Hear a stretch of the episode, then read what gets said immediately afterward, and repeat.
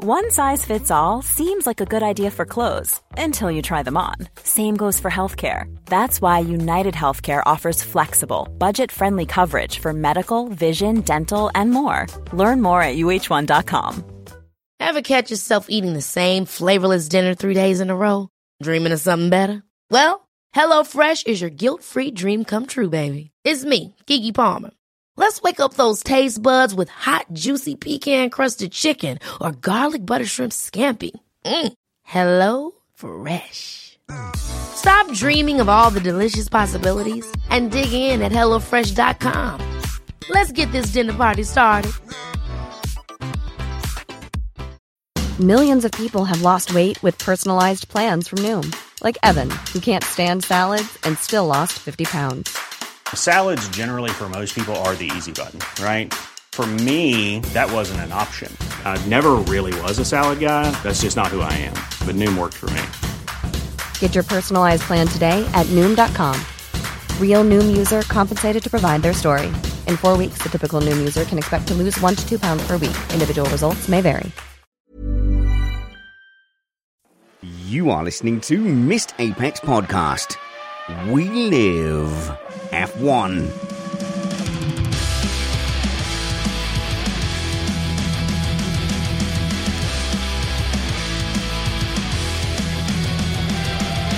Welcome to Missed Apex Podcast. The title of today's show is To Use the Podcast, Only Press the Button Once. That is from EJ on Twitter. Runner up was Checo Yourself Before You Reco Yourself, and that was from Agon Monk on Twitter as well. You know I'm going to have words to say about Perez today. I'm your host, Richard Ready, but my friends call me Spanners. So let's be friends. Welcome to our Barcelona race review. This was actually a great race today. It had all the elements that I love in Formula One great wheel to wheel action, strategy, and just a sprinkling of drama as well. And I just was not expecting that from my Spanish Grand Prix when I woke up this morning. So, coming up, we'll discuss what made the race so interesting. We'll discuss the Red Bull driver management and yet another dominant display from the Bulls. Ooh, we'll have to talk about the Tifosi nightmare. So sorry, Tifosi. And is this the light at the end of the Mercedes tunnel? And we'll explore some surprising successes in the midfield as well. We are an independent podcast produced in the podcasting shed with the kind permission of our better halves. We aim to bring you a race review before your Monday morning commute. We might be wrong, but we're first.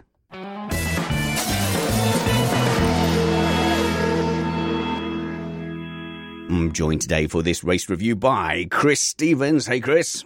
Hey, Spanners. Filling in for Matt today, but you know, he's here with us in trumpet spirit. Yes, but in another sense, he's not here at all. So let's not speak of his name. Only Chris Stevens matters and Kyle Power. Hello, Kyle.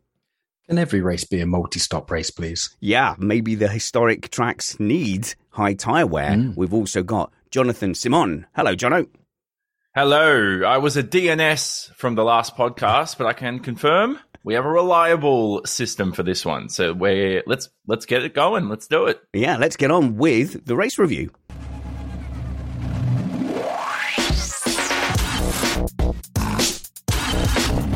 Okay, as I mentioned at the top of the show, it was actually a, a decent race. I don't think this is this is harsh, Kyle, but I I was not expecting a, a thriller. And actually, after Miami, which didn't quite bite, and knowing that we had the Monaco Grand Prix coming up after this, I was I was a bit down. Actually, I was a bit despondent. Like, oh yeah, where's Barcelona? I appreciate Barcelona for what it is, but as an older fan of F1. I sort of feel a little bit of responsibility to the newer fans in a weird way. Like I, I, want to kind of apologize in advance. But but this this this race it, it, kicked off. It had all the elements of a great F1 race. Yeah, absolutely. And it's because it was so hot and so many high load corners that the tyres just couldn't go the distance. Now, I don't think it was anything to do with the compound as such. It was just purely the heat because the hard tyres weren't really used. But yeah, I was the same, especially after Miami. It was a bit, yeah, it wasn't great. And then, oh, Barcelona. But if we remember back to last year, we had quite an intriguing strategy battle last year with the Mercedes flipping onto a three stop strategy to try and overtake Verstappen. And the same sort of played out this time. So I think if it's scorching hot in Barcelona, we we know now we're going to get a good race if the tires aren't too durable. And that's what we need. It's the opposite of Bernie's sprinkler idea of making all the tracks wet. Maybe when it comes to historic tracks, we need under track heating. Warm them up. That's what we need, Spanners. Yeah. You're actually, honestly, that is probably a better idea than the sprinklers. I'll tell you what, it's probably more viable as well. I have to say, for Barcelona standards, that was like the greatest Formula One race of all time because we never get good races No. at this track. No, no, exactly. And uh, my expectations were really low, Chris. But this got me thinking. You, you know, I, I don't actually know what Matt's not here, so we don't know what compound of tires we were on. But obviously, Pirelli have a selection of tires that they can choose from, and they pick a range of three to be their hard, medium, and soft. Do we know where they were on the range? Yes, I know exactly which tires were being used because I'm not just filling in for Matt. I am becoming Good. the Matt okay. So what? this so, one. so obviously, F1 can pick from their harder range or from their softer range. Where were we today? So we were on the hardest tires available, the Okay. C1, C2, and C3 tires. And it's really weird because you would think such a high load uh, circuit like this one, with the temperatures we were seeing as well, that the hard tire would be a viable option, but it just wasn't. People were Hmm. avoiding it like the plague. The fact that we had everyone except for Lewis Hamilton starting on the soft tire shows just how useless that tire was this weekend. Yeah, and it's been a gripe of mine for quite a while. Um, I always keep saying uh, that Pirelli go too conservative with their compounds, and you can't really blame them this year with the different cars and a new era. But they play a bit too safe. But it just shows that they are way too conservative because the hard tire, as you say, you would have thought would have been a dead cert, and it's just none of the teams can get it into the window or turn it on. So quite a few of them had a brand new set of hards going into the race and they didn't even consider it. Like poor Mick Schumacher, for instance, they actually said, oh, well, we can't use the hard. They just instantly discounted even bothering to try. Uh, but Chris? then it, did it make it better because it forced them onto the soft tire and we got multiple stops out of it? Maybe Jono. I- I'm surprised that yeah nobody used the hard, especially at such a high load circuit as we mentioned. But the, the funny part about it is, if they did bring the softest compound available, I think the tires would almost burst. So Pirelli can't do that in a sense. They have to bring these hard tires here because they have to cope with the high loads. That third corner, the long right hander, as you saw Verstappen try to get around George Russell for like 20 laps the, the left side tires would burst, as we saw um, for those F1 fans who watched 12 years ago, to our recollection. Lewis Hamilton happened to him with three laps to go. Yeah, and it is a the reason we're talking about the front lefts is predominantly, I think the the turn three, isn't it? So you've got the first sharp right hander, a subtle kink to the left, to the left, and then a really long uh, right hander up the hill. Uh, and we saw, the, you know, there's a few different lines through there, but it, I think that's flat in an F1 car. But you're constantly loaded on that left hand side. Uh, Kyle, then Chris. Yeah, it's turn three, then immediately afterwards it's turn four, and these Oh, corners. wait, hang on, hang on. Turn Three and then four. Three and then Right, four got it. afterwards. Yes. um, four is one of those corners where you have to get the car rotated, and then you're basically accelerating, leaning on that front left all Yeah. the way around the corner. And also later on in the lap, you've got turn nine, Campsa corner, which is a huge load through the front left tire. So yeah, it's a Yeah. front left killer. Actually, and something that will come into play when we talk about whose fault is this later, when we talk about the crash between Hamilton and Magnussen, is in that turn four. It's it's quite rare in that you set yourself up very very early for the corner, and you're accelerating way before anything like an apex, and then you're pinning it and just just trying to keep it off of the gravel on the outside. Chris, Yeah, so it's it's all the outside tires. You know, when you are in a car and you go around a corner a little bit too quickly, you get thrown to the outside, you know, of the car. So if you're go- going through a left hander, you get thrown to the right side of the car, and Hmm. it's the same for the tires. The outside tire is the one that takes the most punishment, and because we've got so many high speed and crucially very long right handers like three and four, um, is what puts that pressure on the front left tire. Plus the searing temperatures that we saw as well, 37 ambient, pushing 50 on the track as well. So those tires were really having a hard time of it. It does create an imbalance because all the fast sweeping corners are right handers, which means there's a lot of stress on the left side tires, but it seems like all the slower corners are, are left handers. And so that creates a huge imbalance left to right. And that's another challenge uh, the teams face, despite the fact uh, spanners, they do around 30,000 uh, laps or so at this circuit every year, probably. yeah, yeah. But it was completely different conditions in the test to what they're facing now. Like you said, it was much, mm. much hotter. But in the olden days, and I'm going back as far as 2013, the engineers would do things like uh, just swap the tyres around left and right on a high load circuit like this. And then at Silverstone, we ended up having multiple tyre failures, and that put a, a stop to all of that. But I, I think that the last thing on you know why this race was good was because we had that that tire wear, even if it was just on on one side in particular. Uh, but that did lead to some really interesting strategy approaches. So before we get into talking about the teams, and I think we will will kick off with Red Bull's race first, uh, by far the most interesting, I think. Uh, what were the strategy options available to everyone, Chris? What what did we think the teams were going to do before the start of the race? So there were a lot of rumors about what was going to be the potential best strategy, ranging from one stop to three stop, which is pretty rare these days to hear such variety. And you yeah. know, we we've gotten so used to it just being wait for the safety car, make your pit stop, uh, then. And I, I know you're going to bring this up uh, latest man. It's been a long time since we've gone through a whole race without a safety car. Yeah, um, and that probably didn't help matters. But yeah, the the fact that we did get most of the top, all of the top guys were on a three stopper, but they were going about it in different ways about when they were going to stop and which tires they were going to run in a crucial order as well. And when you consider that uh, Charles Leclerc was the only one of those front runners with a new soft tire available, which he used at the start of the race I mm. loved the fact that we just had such strategic variety in this one. I'm glad you mentioned no safety car. There have been 35 consecutive races with at least two safety cars, yet the minute that Lewis Hamilton needs one, there wasn't. Suspicious, Kyle? No, no, Carl, uh, don't answer that. Make your serious point that you were going to make.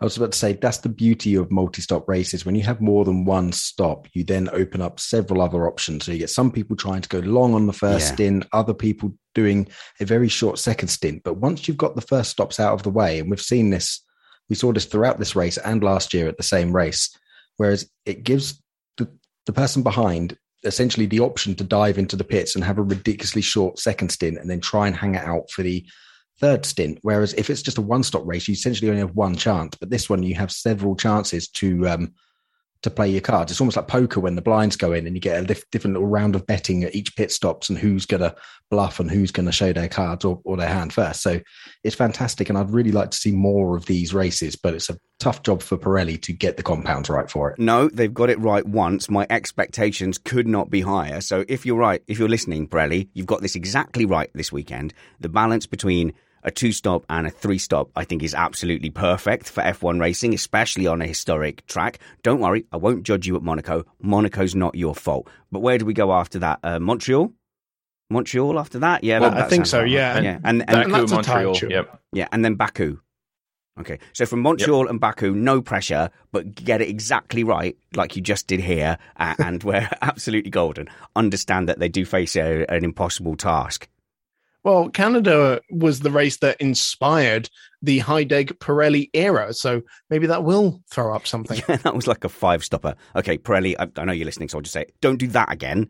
I don't know. I think we could do the odd five stopper. That's not going to hurt anyone. Uh, but let's go on to our, our review of uh, the teams, and let's start with Red Bull.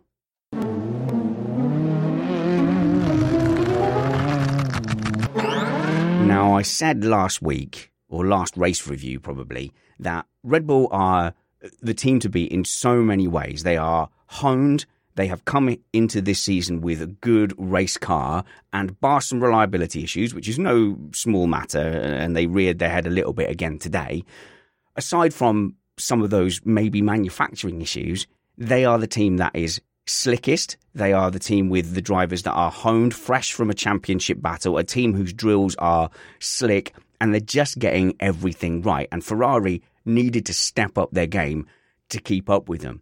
I think what we saw in this race, though, Kyle, was a, a scruffy, actually, a scruffy race from from Verstappen and from Red Bull, and and Perez's race didn't go how we wanted it to go as well, and they were still able to pull through. So, to me, Red Bull are looking like a frightening outfit this season. Certainly, they're looking formidable, and as you say, it was quite a scruffy opening to the race with them with Verstappen's mistake, but also on the strategy side, when Verstappen was tucked up behind Russell he pitted directly behind Russell on the same Yeah, lap, essentially yeah. locking himself in to behind. And they knew they had DRS issues. So I found that really, really surprising that they that was almost like a ball drop on the strategy from Red Bull. But then they did very much um, repair that later with an extremely aggressive strategy and putting Verstappen on those soft tires for the middle stint, which was electric.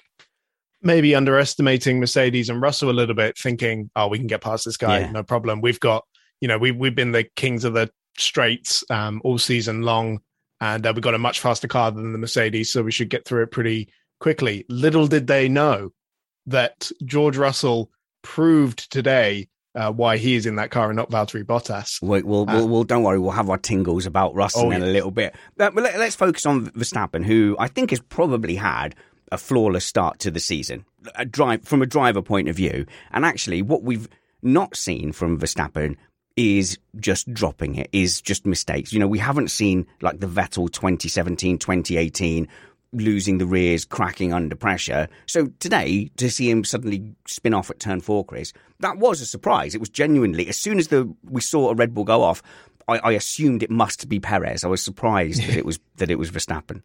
Yeah, I was in the same boat, thinking it must be Perez Oh, because Perez Max Verstappen just Oh. he, he doesn't make mistakes, you know. Not those kind for sure. no, yeah. no, exactly, and it's so bizarre. Um, and it seems like the same thing that caught Carlos Sainz out too, which was just this mad gust of wind, a tailwind going into turn four. So we talked about the headwind coming down the uh, the front straight, uh, which makes it you know it's great for racing because the slipstream is more powerful and it's a bit easier to overtake. But when you're suddenly coming back the other way on the way into turn four, the wind is now behind you, and that's like pushing the car along and actually taking away your downforce, which suddenly makes it quite uh, easy to drop the car. So it was a little bit of wrong place, wrong time there, because we all know how sensitive a Formula One car, any you know aerodynamic single seater, Mm. is to uh, to the wind.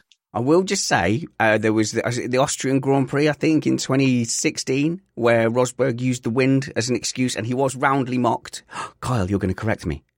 Yeah, it was the uh, 2015 USA Grand Prix. That's How when he lost the championship. How are you correcting me so quickly on that? That is absolutely amazing. I, I love this panel. Uh, but yeah, he was roundly mocked for that. Um, but I think Carlos Sainz probably makes the case that there was a particularly, you know, tricky issue there. And, and the way he described it, he said, well, I just, I just don't know what happened. And, and that would seem synonymous with like a, a wind spin condition. But, but sorry, Carl, I've interrupted you. Carry on your point and then uh, Jono. I was about to say, yeah, it was so rare. I was shocked when it was Verstappen that had done it because he he has been largely flawless. You very rarely see a driving mistake from him. And the last one I can sort of remember is turn one at the French Grand Prix last year when he went wide, but he, rec- he recovered and still won the race, but he actually went off at turn one. But we just don't see these mistakes. And again, with Sainz, they were almost identical. Sainz ended mm. up doing a, a full pirouette.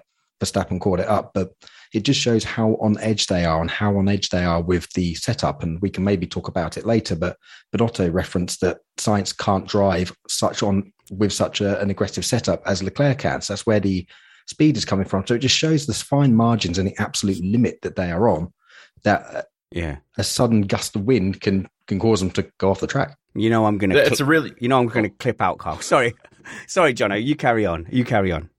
No, I was going to say that's a, a great point because a lot of the, the great drivers you hear can drive a car on edge. And the fact that Sainz is struggling compared to, let's say, his teammate Leclerc, the fact that all of Verstappen's teammates until Perez jumped on board, and even Perez sometimes struggled with the car. Hamilton's been able to drive a pointy car. So even today, Verstappen showed a great example of him actually saving that. I know he went off the track, but he didn't pirouette and spin. And he's had a lot of moments where he just saved the car from a huge calamity and a huge spin and crash into the wall that not many other drivers on the grid can do.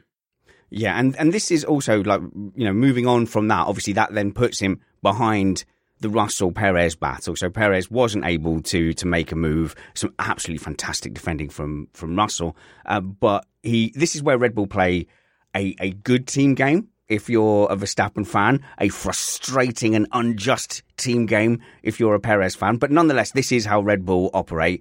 Verstappen gets let through by uh, by Perez to then have a go at George Russell. And I think this brings us to probably one of the best battles of the race. So I think, you know, this is, I know we're talking Red Bull, but, but Russell really made himself a feature of the Red Bull race with his defending. And so, so Verstappen fights for his opportunity to get past, has an intermittent DRS issue, and also can't get past Chris. Um, but it was a it, uh, probably a you're right. It wasn't something they were going to expect to struggle with, even at Barcelona. Yeah, and uh, especially in the past, you know, you come up to the second Mercedes car, and uh, you can normally find a way pretty quickly. At least Verstappen could um, in years gone by, and uh, yeah, it was not the case today. And um, yeah, I've got to say, I understand Max's frustration on the radio uh, about the DRS issue because, especially when you consider that it was the same issue that they had uh, at the very end of qualifying. It ruined his last run in Q3, potentially cost him pole position as well. And then suddenly to have this issue occurring in the race as well, very, very frustrating. But I, if I would like someone to remind him that shouting like that on the radio and getting super frustrated about it isn't going to solve anything and is not going to lead anyone in the right uh, direction. But I understand his frustration. It, look, the problem with that is I have no issues with him doing that because I, you know I'm going to defend pro athletes all the time with this because nobody in the world can experience what they're going through. And you know I've had some experience in in the pro sport scene. I've had some experience on on both sides of it, whether it's coaching, playing, whatever. Now, on that note, what the problem with him and what Chris is saying is he's got to understand that this is being broadcasted. So where these athletes don't understand is that they think they're correct but from a media perspective and from a fan perspective, we're not going to understand what they're going through. And, and they need to better manage that. Oh, yo, look, I've always hated it in Olympics when they throw the mic in front of a, a runner after he's been or he or she's been like doing 110 meter hurdles and then suddenly they're huffing and puffing and, and and suddenly they've got to answer an interview so in that respect you're right and it is unfair to to the athletes in, in a lot of ways, and we've certainly talked about it here. You know, maybe do we need a, a more curated view of the driver radio? On the other hand, it gives us as fans a sneak peek. We haven't chosen to have that sneak peek, we but we get it, and, and so we do have a peek into driver uh, mentality and psychology. And we had a really interesting chat with former Mercedes and Haas strategist, uh, you know, uh, Mike Caulfield, uh, on the show a couple of shows back, and he was saying, you know, it does have an effect on the team and the engineers when the drivers are, are, being, you know, aggressive and difficult because sometimes the strategists will have to look after themselves and will have to go in with themselves. And we don't know the power dynamics within various teams. We don't know if the strategists are they completely free to overrule a driver, or will they have to, you know, answer to that to Helmut Marko or uh, or to the Mercedes board?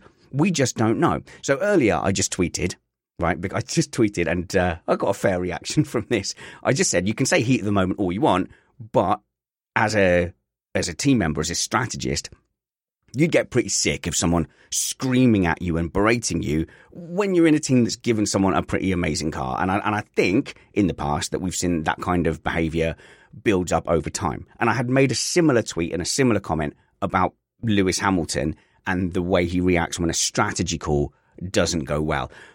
Interesting to note, overwhelmingly, Max Verstappen fans told me that it was completely fine and just for Verstappen to show that frustration because his car wasn't working. And in a way, I agree. DRS not working is vital, especially at a track like Barcelona. All I'd ask from the people disagreeing with that tweet is that the same courtesy and luxury is afforded to Lewis Hamilton and Yuki Tsunoda et al. Uh, Kyle, then Chris. Yeah, I was going to say it's you know put yourself in the driver's in the driver's seat. You're you're boiling, you're suffering, you're under G force. It is hot. You're trying your hardest here, and yeah, you know even the nicest guys in the world can lose their head sometimes and get a bit shouty. Now, Max has shown in the past that he is quite shouty on the radio, but then afterwards it's all absolutely fine. Again, the same with Lewis. Lewis mm. can drop his head and ask questions right in the heat of the moment, like he offered. So he goes, Shall we just save the ending? But he didn't know. As soon as he gets told points, but like it's it's fine. So yeah, people should give them a bit more slack. And of course, Hamilton will never be held to the same account as everyone else. He will always get a harder time of it.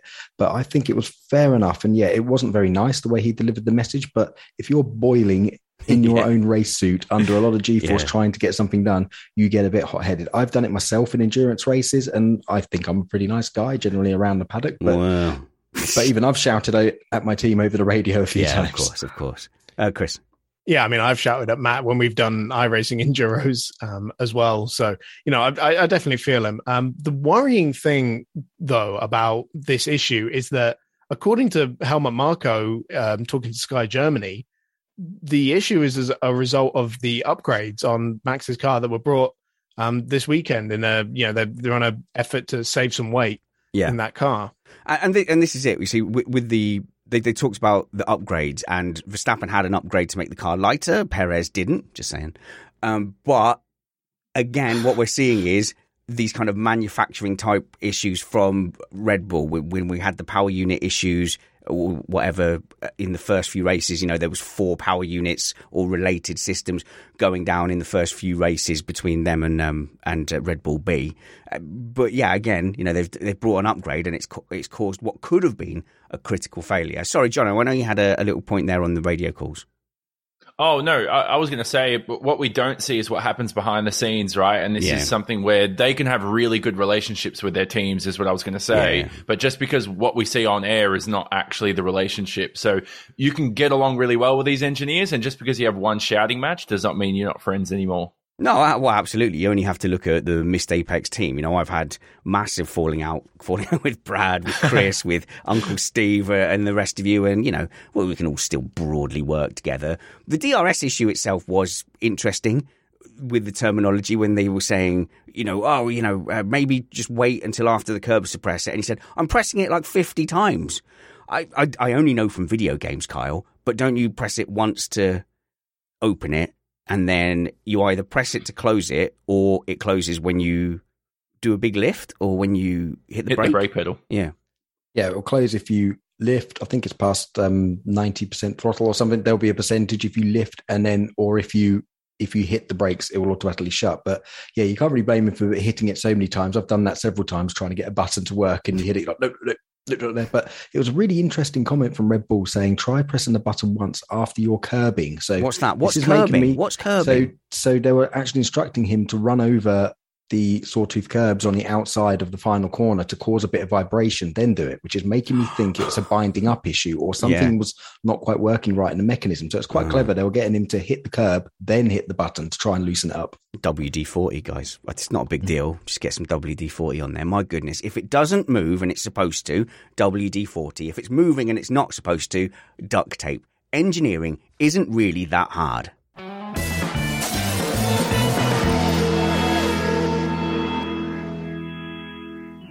Uh, but there was some really hard racing. I think I want to go back to the uh, the Russell battle and the the defense uh, and and that scrap. It was just quality F1, and in a way, you know, this is this is classic F1, Chris, because it was a faster car against a slower car on a track where overtaking is hard, but racing was possible. This was almost the best case scenario. We saw lots of probing from Perez and from Verstappen, and then we saw some fantastic defense and car placement from George Russell. Absolutely. It's just a masterclass in how to defend your position. If you are wondering, you know, if you're an iRacer or something or a carter, go and watch that and you will see exactly how you should be doing it. I think Yeah. George Russell was taking a, a book out of the Alex Van Gene School of Defensive Driving there. Okay. Uh, and it was it was just brilliant. Just wherever you know Max wanted to be, George was putting his car there, not being too aggressive, not moving in the braking zone, not making late maneuvers and all this, despite what GP was telling Max over the radio.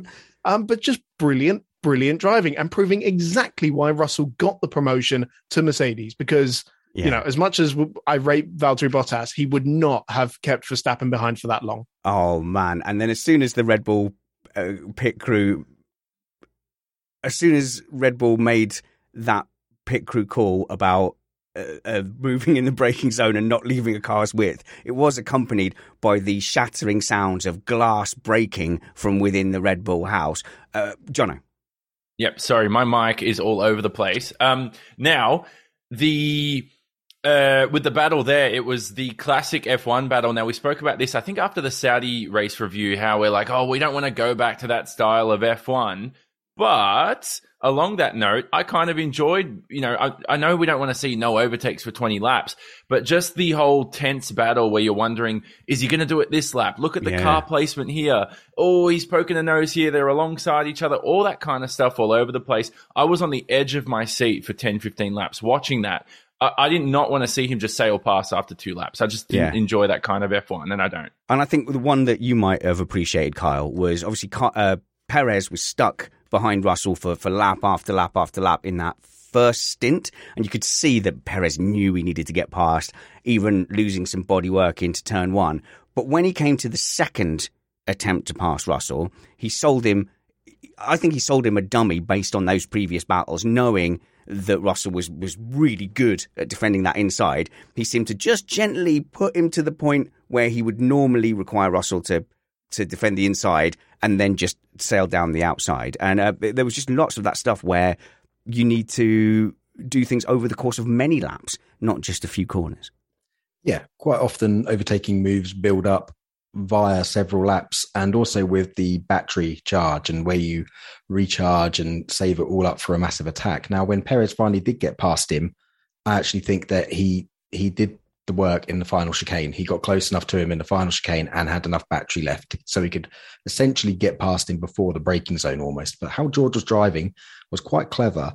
And also, he was using Max's tactics, his own tactics against him, was moving late in the braking zone. Most people, if they go to defend, they'll make a decisive move really early. Mm. And that essentially opens a door for the other person to breeze down the outside. So George was keeping them guessing, watching his mirrors, and then moving quite late.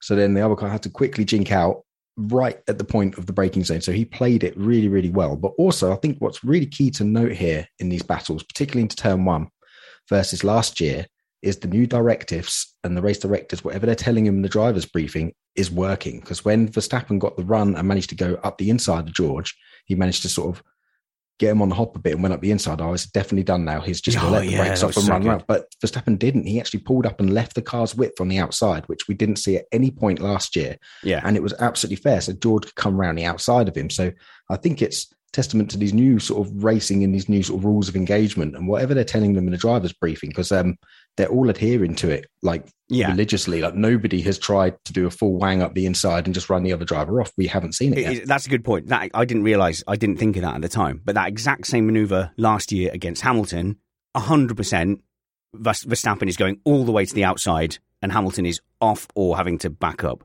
Um, and he's not doing that. And I don't believe that Verstappen has had like a moment where the heavens and the angels have descended on him and said, "No, you know, no, Max, you know th- that that's wrong. You shouldn't do it." This is not a moral decision. Clearly, the FIA have stamped down rules wise and made it very clear that that will not wash this season. Chris, That was the best moment, wasn't it? When so you, good, you thought the move was done, so good, and yeah, Russell just says, "No, I'm not having any of it. I'm just going to go around the outside, take the position straight back again. Just brilliant." yeah. And then um, I, I guess Carl, the other bit of like contentious uh, racing in that was firstly, actually, do you think that Russell was moving in the braking zone? Because we should remind people of the rules. You you were not allowed to specifically change your line whilst braking.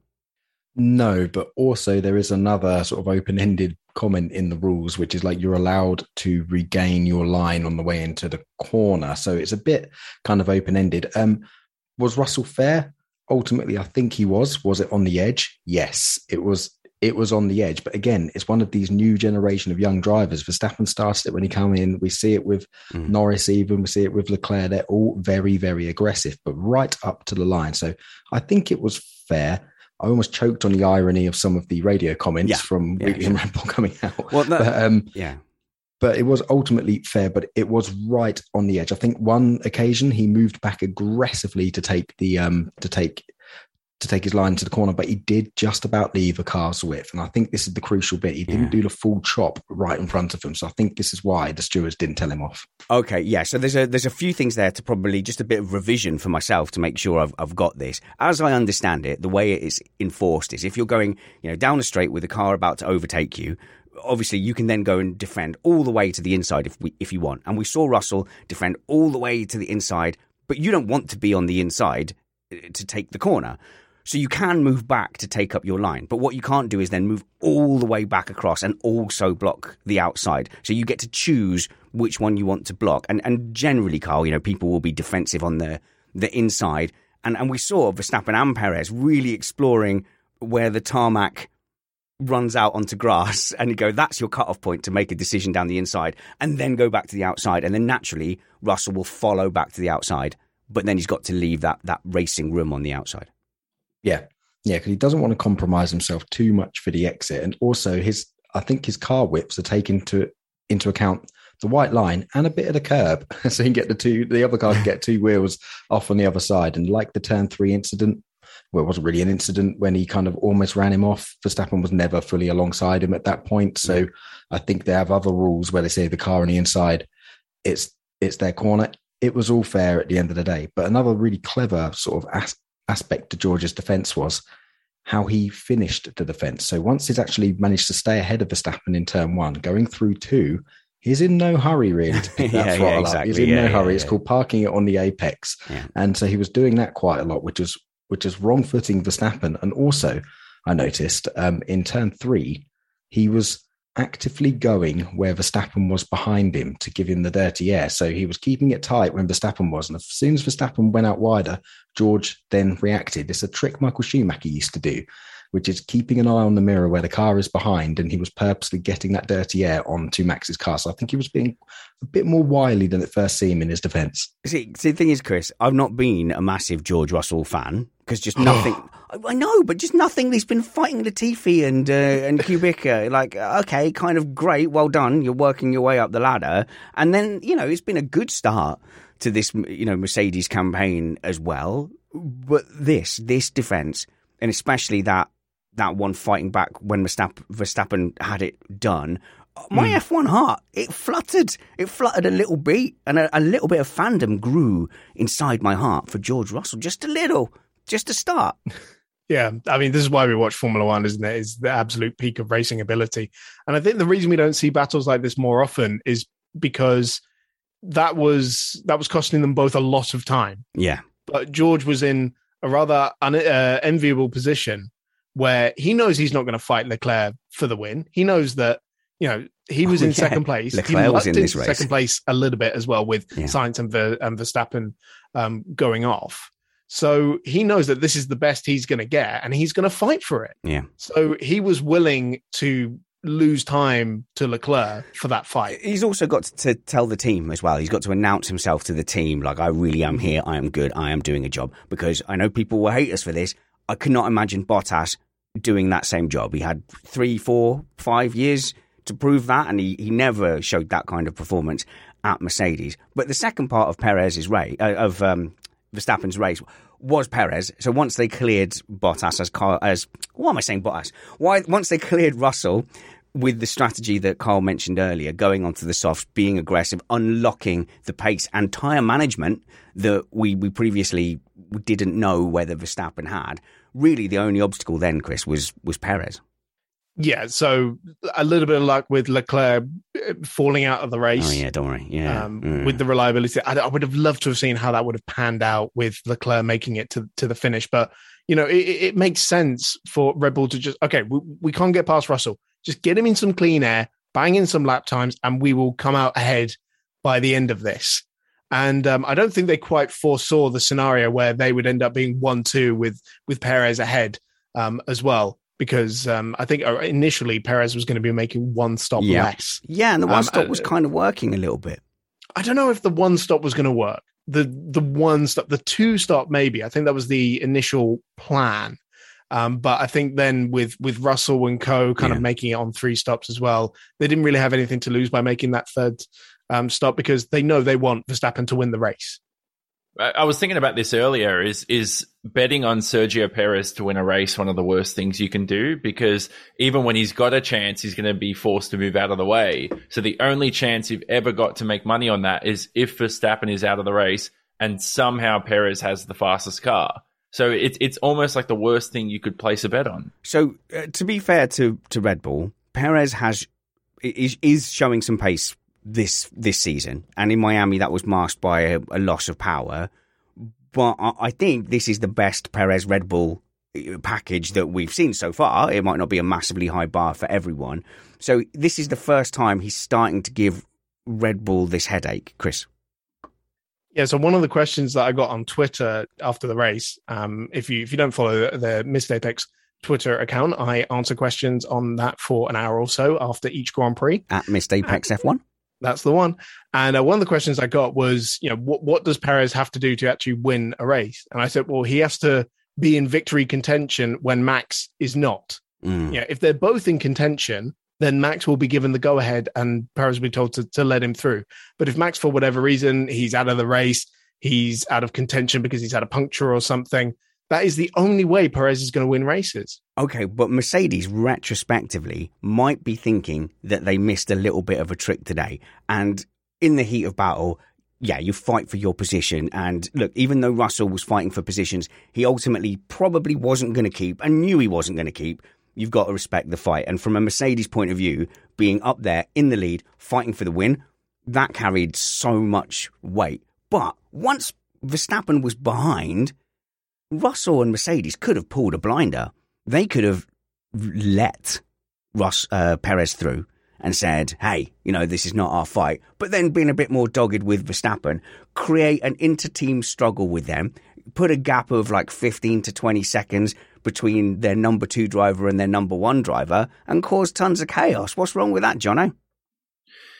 Well, oh, that's it's a convoluted, convoluted thing to think about. The, the the thing, and the, and the, and the problem I have with it is, um, so if you're in Perez's situation, right? So we start off with the fact that is he actually doing well? Because so now that Mercedes are the third quickest team, you can't be three, four tenths off a Verstappen and be like, oh, Perez is doing well. He's in fourth. He's keeping that car competitive.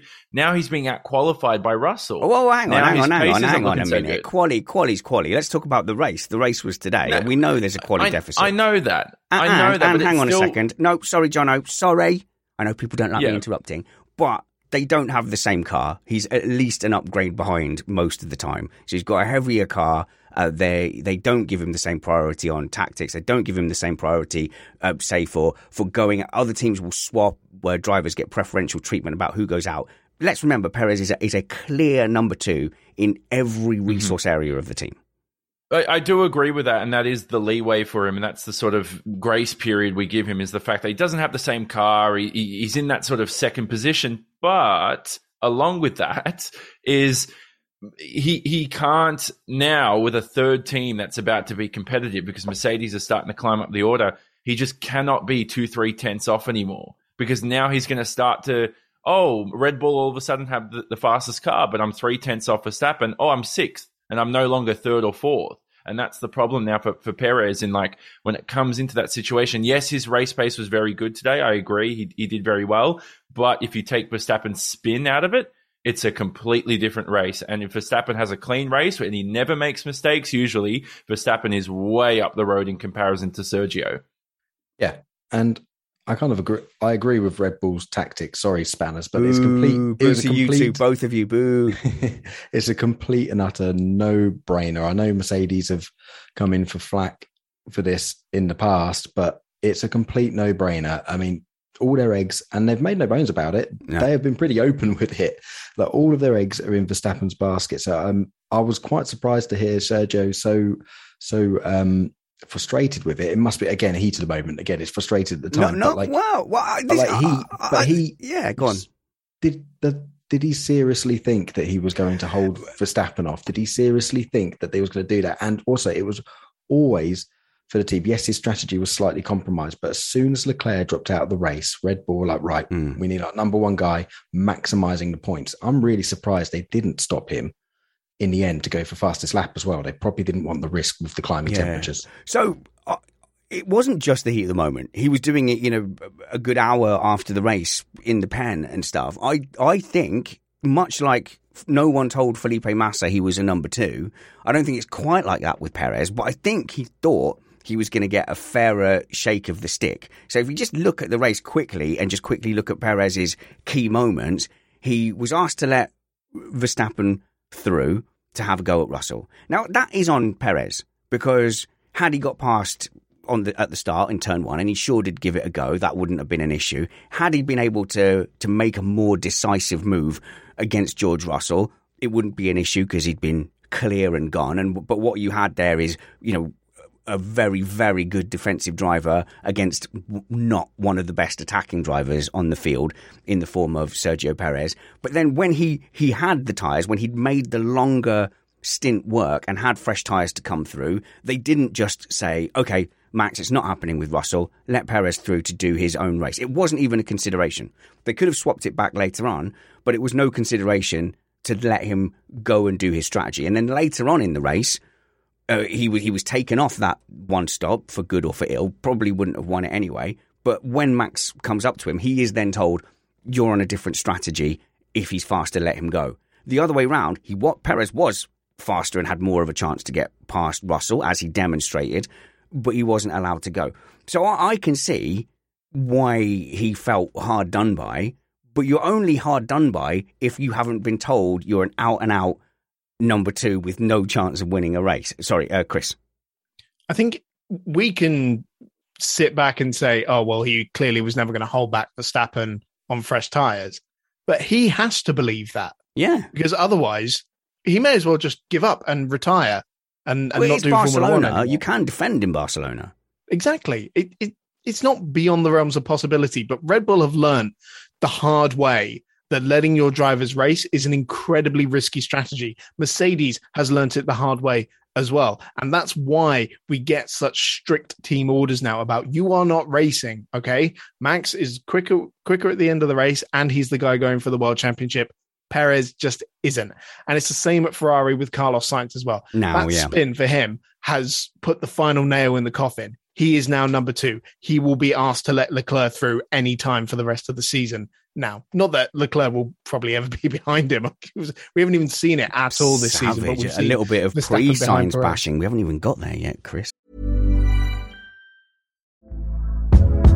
Hey there, it's Michelle Norris. I'm host of a podcast called Your Mama's Kitchen. When I travel, I'm usually looking for a way to find a taste of home when I'm not at home. And one of the things I love to do when I am at home is entertain. And Airbnb allows me to do that. When I was in California recently, I rented a house that had a great kitchen. And when we were sitting around the table, we're all thinking, we're in someone else's house. Someone could be in all of our homes as well. If you have a home, but you're not always at home, you have an Airbnb. Your home might be worth more than you think. Find out how much at airbnb.com/slash host. Life is full of what ifs. Some awesome, like what if AI could fold your laundry? And some, well, less awesome, like what if you have unexpected medical costs? United Healthcare can help get you covered with Health Protector Guard fixed indemnity insurance plans. They supplement your primary plan to help you manage out of pocket costs. No deductibles, no enrollment periods, and especially no more what ifs. Visit uh1.com to find the Health Protector Guard plan for you.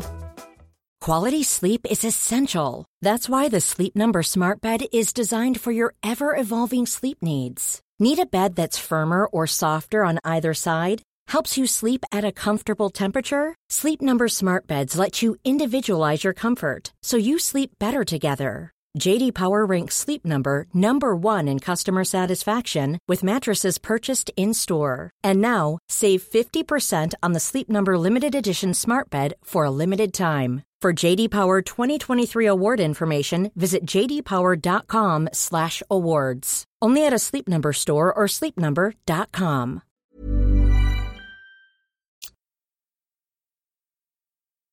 for the sake of balance and in Perez's defense, you are right. As soon as Verstappen come up behind him, it was instantly Yeah. pretty much out the way. As soon as he had a chance to get to get in the mix, it's like no, sit there and wait, and then again instantly through. So yeah, um, but that should have told him if he hasn't been told behind the scenes and he hasn't already figured it out, that that really should have told him the story. He knows that he's never going to be able to take points from Verstappen, and particularly when Red Bull was so worried about Ferrari. But yeah, it must be a bitter pill to swallow. Well, they said But- they're going to have a conversation uh, later, so it will be interesting to. We'll probably not be privy to it. But what what I think is that Red Bull probably made uh, certain chats and certain assurances when he was nowhere near Verstappen's pace, and I, I just get a feeling this season, no, he's not going to ultimately be, you know, out qualifying Verstappen race after race, event after event.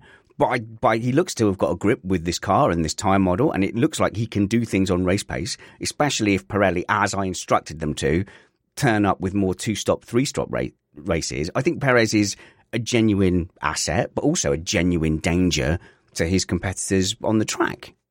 I think the issue for Perez as well is, you know, if he doesn't like the situation at Red Bull, where's he going to go? He's not going to go anywhere else. There's no other team that will take him at this point, especially at his age. Oh wow, Um, harsh. And so he can he can either stay at Red Bull and occasionally fight for a win when something happens to Max, or he can give up and and try something else if he wants to. John, That's where I'm thinking if Perez starts to become a bit of a jerk and goes, well, I don't want to be number two anymore. I want to start beating Verstappen. Who can Red Bull go and get? That's number two. And he is replaceable, yes, for Yeah. sure. But also Perez is doing such a good job in that role that I hope Red Bull begin to manage and be like, well, look, we need to manage Perez here because he's done such a great job supporting Verstappen to his first world title. We need him to keep doing the same things for these next few years.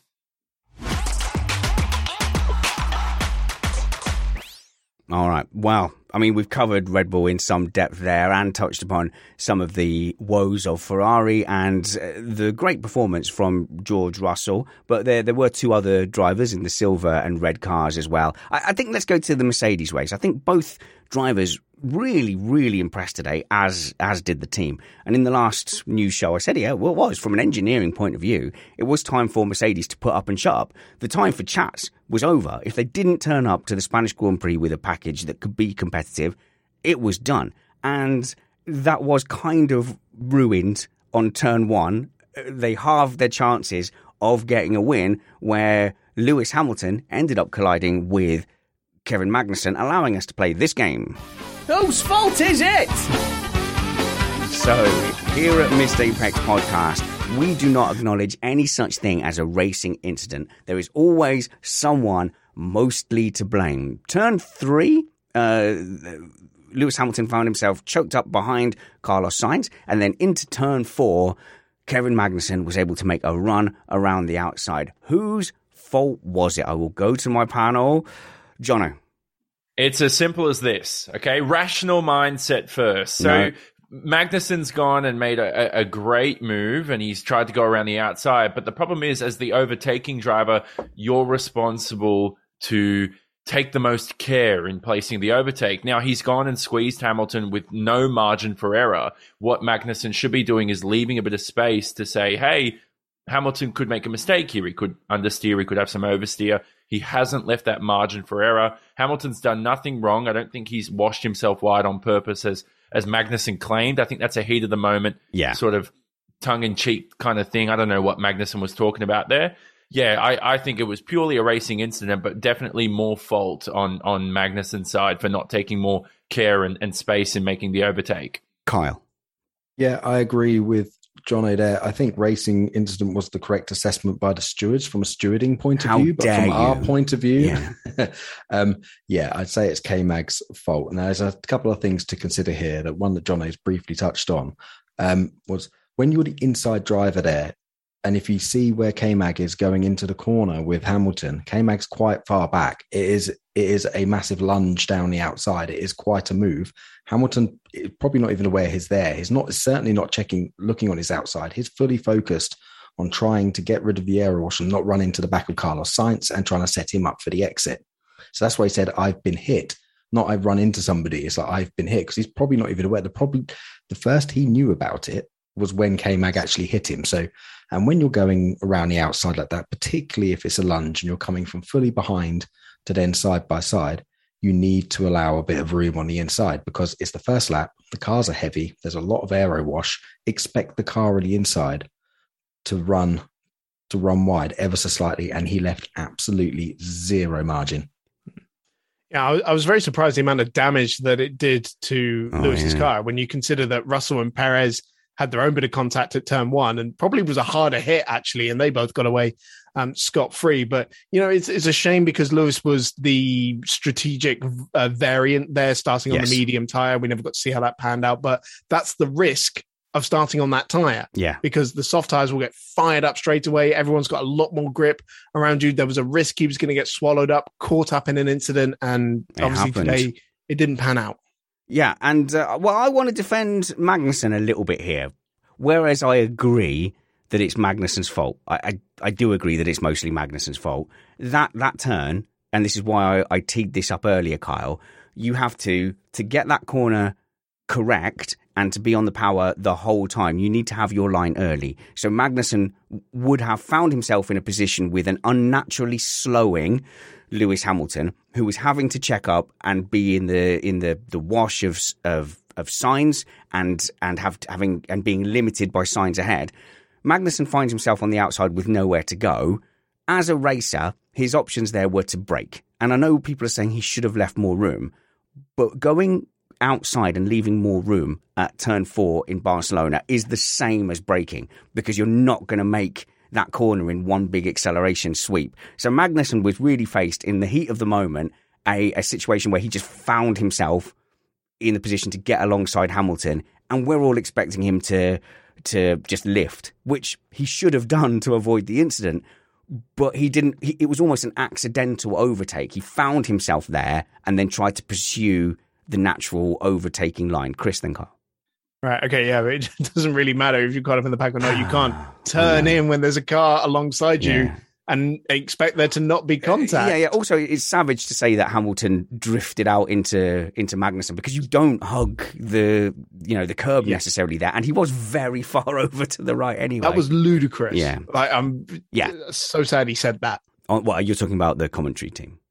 No, no. The, Oh, the that Magnussen. Oh, right, so yeah, okay. said it. I like K Mag, but Yeah, that's yeah, yeah. not mm, not kosher. Kyle, Yeah, I was going to say his comment immediately afterwards was was ridiculous. it was stupid. it was yeah, it was a bit silly. Why- but why would he deliberately? where- yeah, exactly. Why on earth would you Hmm. would you do that? It's the same thing of Adrian Newey's making has made a couple of ridiculous comments saying that Lewis did a professional foul at Silverstone. Of course, you're not going to do that because you're going to hurt your own race. So why on earth Mm. would you try to do something like that? Now, Magnussen, he had a meter or two on the left hand side. What I think he really didn't want to do was get anywhere near the dirty outside bit of the track. So he was leaning up against Lewis and he tried lean squeeze him as much as he possibly could, but Yeah. he, just took a little bit too much. We're talking fine margins here. So and cold I think- tires. Yeah, yeah, and cold tires and aero wash in front of them. So this is why I think it was a correct call what by the race stewards Mm. to not bother looking into it because you could see what he was trying to do. He just slightly misjudged it and tried to squeeze a bit too much.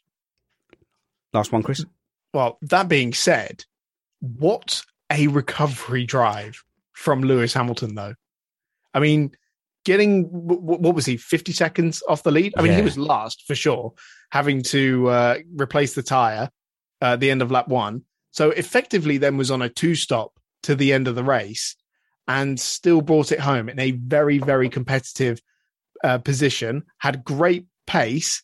I think we were 100% looking at Lewis Hamilton as a podium contender, maybe even challenging one of the bulls Whisper it. for something further up because Mercedes has definitely improved its race pace. Count- The qualifying pace is still a little to be desired, but in the race, they're getting there. A counter from our angry young Australian. no, I, I think I think Lewis's pace was incredible today, but I think that the Red Bulls were too far ahead. They were by far the quickest car. The Ferraris definitely, definitely right today. I mean, Lewis even challenged Sainz, and he was last on what was it, the first lap or whatever. So yes, he definitely had the Ferraris, but um, looking at his race pace, incredible. That was insane stuff. And I know people are going to comment and be like, "Oh, all you guys talk about is compliment." Lewis Hamilton and his great race, but it's like, look at his pace. It was incredible. You know, he had some great Yep. lap times. Russell was superb today. That's by far the best driver pairing on the grid. Well, well, Toto Wolff said that Hamilton had the best race pace on the grid, and I was hmm. watching the lap times all the way through. And in the first stint, when he got his head down, and that was so sad to hear that. Oh God, he obviously felt responsible. He felt like he'd let the team down having that contact, and he's gone. Oh God, just don't worry about me. Just save, just save the engine. Here I am, talent the size of a planet, and I've let you all down. Just save the engine and and let and, and let me go. And and the race engineers just calmly said, "No, this points. Keep on going." That first stint, it didn't look very encouraging. because he had to go onto the, the softs and make them last and eke them out. But when he went onto his second stint, he was popping. I think he was one of the first cars to pop into the 26s, uh, and he was he was lighting it up with the purples, Kyle. Yeah, there was um, it was consecutive laps as well that he was knocking in the fastest lap, so they weren't sort of save your battery up specials either. Mm. Were, it, it was genuine race pace, and as Chris touched on earlier, it was such a tragedy we didn't get to see him on the alternate strategy. So, and I think this adds to him feeling responsible, as you say, and yeah. apologising because I think he knew starting on those mediums. I think he was quietly confident today of being able to take the fight for maybe maybe for the win because, as lots of people have mentioned, he was he'd actually clawed time before his problem at the end. He actually clawed time back on Verstappen throughout the race, and the actual race pace was incredible. And I think why he was slow in the first stint was he knew he was going long on those softs, so he was being True. really gentle yeah, okay, on them, yeah, yeah. very gentle on them. And just to touch on his radio comment, when he made that radio comment, he was he was still trying to get a broken car back to the pits, I think, or he'd just come out the rest of the pack he couldn't even see. He was 38 seconds behind the next car, and he was like, "This is impossible to score points." And of course, you get your head little, you get your head down. As soon as they told him, "No, we reckon we can still get points," he suddenly came back to life again. But yeah, I mean, he was he was gutted, but I think that's because he was quietly confident. I think that's because he knew he had some mega pace under him. Yeah, but if that was Russell, that would have been a safety car, eh, Jono? It would have helped Russell the safety car. The the conspiracy theory. Oh, do we go? Do we go down that path? Forty-five no, we won't consecutive that. safety car races, and just this one without. Well, I'll, I will bring up Imola last year, and Lewis Hamilton did have that red flag. No. But anyway, um, so oh, yeah, yeah, that was super lucky. he, he did get a lot of luck through that one. Now, uh, number one, can I just go to what, what should I start with? Let's go with the, the, strategy. So Lewis has tried Russell's Miami strategy, which was very good, and Russell had a great race. So that was number one. That's why he was very disappointed. Number two, uh, uh, like, are we just getting to know Lewis Hamilton or what? Like, come on, this guy's worn his heart on his sleeve for 15 years. Like, why are people acting like this is new? Yeah, it's a good point. However, however, if you're hoping for a Lewis Hamilton resurgence, the next race is Monaco. And as a Lewis Hamilton fan, I can't remember the last time we had a good. When was the last time we had a good Monaco and everything went well, Chris? It, it seems to me like everything always seems to crumble at Monaco. Well, he won in 2019. That was ages ago. Stop know, living in the past, Chris. Pre-pandemic. They didn't have the race in 2020, so they, couldn't. Oh, right. But, I but I, I, I, I, feel you there because okay. the Mercedes didn't look fantastic in quali trim in that final sector, which is the the slower part of the lap, and that doesn't really bode all that well for Monaco. Um, just to confirm, uh, it was a water leak on both cars at the end of the race, which is why they're having to do the mad lifting coast. Um, for Russell, it didn't make any difference to his position, but of course, it did cost Lewis that fourth place finish. Can I can I add to that as well? Is look, I don't want to go into Monaco too early because we still got to review Mercedes race, but the whole porpoising issue for Mercedes, and I go, well, we're going to a low speed track at Monaco. Porpoising sort of affects the car more in high speed corners and all that kind of stuff honestly, like Mercedes could go very well at Monaco, like we saw last year with a surprise Ferrari result. We could see Monaco very good for Mercedes. But back to this race, um, Lewis, look, he said that on the opening laps. He's going to cop flack for it. He said his yeah. entire career he wears his heart on his sleeve. Yeah. Let's move on. The guy had a great race. But but what Hamilton says isn't always a massive indicator of of then what he's going to do. It's not always predictive of results. Oh man, these tires are gone then sets the fastest lap. He he is emotional. He is down on himself. He he does express himself in this kind of heart on his sleeve way. And whilst Verstappen's style might be more screaming down the radio uh, about the amount of times he's pressed a button, a record amount of times, uh, Paul di Resta said, Lewis Hamilton wears that kind of more that negative energy that he gets. He just gets it out and he expresses it and he says it. And if Verstappen's engineers are used to his style, then you know Hamilton's engineers are probably used to the kind of the the shoulders down, head down uh, Hamilton. Uh, but you could you could see Carl that you know he did get over that. It didn't result in him just just parking it.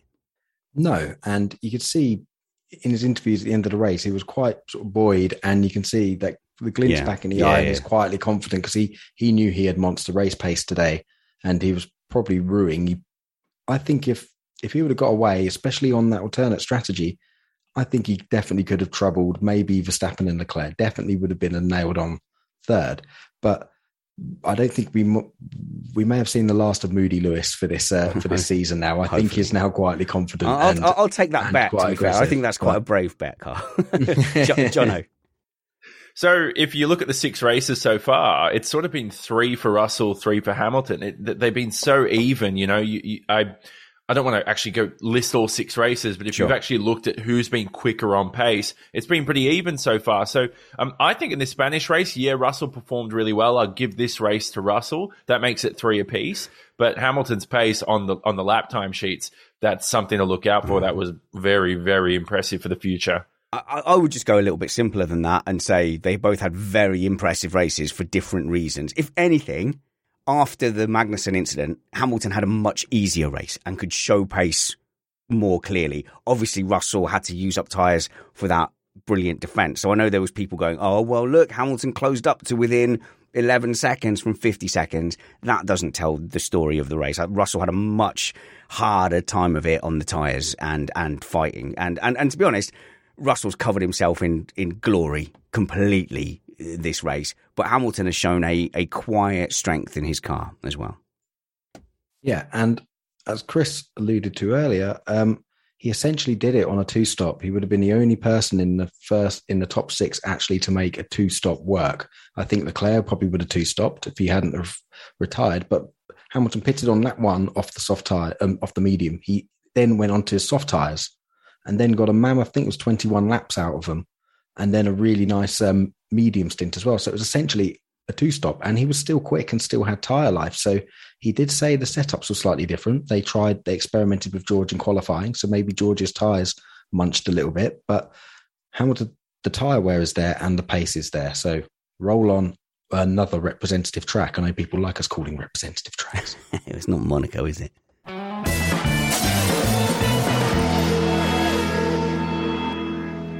Very briefly because we've touched on uh, some of these uh, these talking points already, but obviously devastating for Ferrari. Like I am sorry. Listen to me, Tifosi. Listen to the sound of my voice falling upon your ears. Years ago, right? If that had been Vettel in 2017 or Alonso or Schumacher, I would have taken a little bit of joy in in that failure. I'm I'm not I'm not too big. I'm not claiming the moral high ground that I wouldn't have done. Today, I felt that because you know Leclerc picked himself up after that Q3 spin and delivered a lap, delivered a lap, but but but really that Q3 spin indicative of where Leclerc may go wrong in this title hunt needs to cut that out, putting himself under unnecessary pressure with a pole sitting car. Pulled it out of the bag this time, well done. But Ferrari need to be perfect to beat Red Bull, and it's not happening. But my heart did break when he had that power loss because I do think that that was a very, very comfortable lead. I cannot imagine the race circumstance where on pace and strategy alone, Red Bull caught up uh, to to them. Of course, Verstappen made a mistake. Sainz made a mistake. Uh, Hamilton got himself caught up in an incident. Perez and got himself uh, stuck behind George Russell and hit George Russell. So in that pack, Leclerc had done everything right and was going to win, Chris, and and I was crushed for him, genuinely, Tifosi, genuinely. Yeah, absolutely, and he's, he's so emotional on the radio. I don't, how many times have we heard that that cry of defeat? Oh. That no, every from, every from Monaco, every Monaco Grand Prix. yeah, exactly. Well, he's already been it at Monaco in this, the yep, Lauda car, so at the at the historic. So maybe he's ticked his box for this year. But uh, you know that Q three classic Charles Leclerc mental fortitude. Put that at the back of the mind, go out, bang in pole position. That's just brilliant stuff. And the kind of thing we see from Charles Leclerc is his, one of his biggest strengths is his mental fortitude to just get the job done. Of course, the obvious one I always think of was that tragic weekend when his father died when he was in Formula Two in, yeah. in Baku, and he went out and just absolutely dominated the field. And um, you're you're right. How many times does it happen where all the dominoes were just falling into place for him? Hamilton, the strategic variant, got knocked out. His nearest rivals, yeah. crumbling like clay. It, it just doesn't happen. And you know, this was a an easy win that was taken away from him. Poor, poor Ferrari. Spanners, honestly, this is not a joke. When Yeah. when the race finished, I actually said to myself, should I make fun of Ferrari on today's podcast or should I actually show sympathy for the first time in a decade? And I'm actually sympathetic for him. I feel sorry for Ferrari. Finally, a car that can win a championship, and they've had one of the worst starts to a season. I think the la- I think I remember Red Bull in 2010 had a really good car, and they just had such poor performances to begin the year. This is like that. Yeah. Now they went on to win the title, so that's that's the silver lining that we paint for Ferrari fans. But if you rank the top six drivers from these top three teams and who's done the best in terms of maximizing their, their season, it's been Russell, definitely number one. Leclerc fits in the top three somewhere, but Sainz is last. Yeah. Like what a terrible start in Oh. the best car. You We know? can't we can't sugarcoat this, can we, guys? Like it has been mistake after mistake. Uh, uh, probably the Australian Grand Prix was, you know, one of the early ones, and you go, you, Oh. you, you, you chalk those up to to experience, and you go, okay, it's time to pick yourself up and move on, Kyle. But he, I mean, he hasn't. No, he hasn't. And I've sat here on this podcast in front of many people and rooted for him. And I, I, was wonder, I think lots of people are rooting for him. Yeah. Um, and it's such a shame that he that yeah he just he just isn't putting it together. And with the anti-stall on the start, I'm wondering whether he's feeling the pressure a little bit, Hang and on, it's just is, mounting. is anti-stall a driver error or a mechanical error? uh, I think it's probably a driver error. Probably not enough revs on when he dropped the clutch, and he instantly reacted. If you just dip the clutch in again, or the car reacted. But yeah, I I think I'd probably put that down to driver error, and the team hasn't come out and said that it was a car issue. So maybe a bit jittery at the start, but yeah, as Chris said, I think that's the final nail in the coffin for him. Now he's going to be the nailed on number two. And as Binotto said, he just said Carlos is struggling to deal with running an aggressive balance like Leclerc can. And he, they just think it's Leclerc who's driving much better than him than Carlos driving badly. So he has pretty much painted himself as the set on number two now. I just really hope for his sake and his confidence sake, he can he can snatch a win by the end of the season. He's becoming like a Barrichello in Brawn 2009 type sort of driver. I, I think hopefully he'll just catch a win by the end of the season. it's amazing how quickly our perceptions of these drivers can change because pre-season a lot of people were backing Sainz to challenge Leclerc for the title um, this year, especially after such an impressive maiden season at Ferrari last year. His stock was very high, but it is so quickly. Here we are, three months later, and we've got a just a completely opposite viewpoint of this Leclerc Sainz. Well, I um, remember debate. you, Matt, and Kyle having that viewpoint. I remember that a lot. Yeah. I don't remember me and Jono having that that viewpoint. A lot of people did. A lot of people. Well, who were these people? Like the whole paddock or something? I don't remember this Yeah. happening. I've always, I've always thought Leclerc was by far way better than than Carlos Sainz. Like Carlos Sainz is tremendous, but that's how good Leclerc is a generational talent. Let's let's put it like that. But going back to what Kyle said, like, okay, Sainz has struggled in the car, but Leclerc has as well. Imola, that stupid spin he had. You look at the spinning qualifying; he's had some other moments as well. Like Leclerc hasn't had it easy. That car might be a difficult car to drive. It might be, and also I think you might be being a bit premature calling Leclerc a generational talent. Sauber, who was his Oh. teammate at Sauber, Ericsson, yeah, and then Vettel, who really hasn't been the same since the hybrid era. Has he really proved himself? I have this feeling, though, not feeling, I have this theory that anybody who wins Formula 2 or GP2 back in the day in their first year of competition generally is a generational talent. So you, you've Okay. got um, Lewis Hamilton, Nico Rosberg, George Russell. There's somebody else in there, Nico Hulkenberg. Let's forget about that. But there's been a lot of other guys who are very good who have done Norris, it, and that's that's yeah. my theory on that. Norris, yeah, Norris, I think did it, or did he do F? No, he did F two, yeah. No, no, he, he did, did it, but he didn't win it. Oh, he Yeah, he didn't win didn't win it. it. That No, was he it in Russell. He was in the second Russell season though. So Yeah, same with Albon. Yeah. Uh, uh, Kyle, sorry.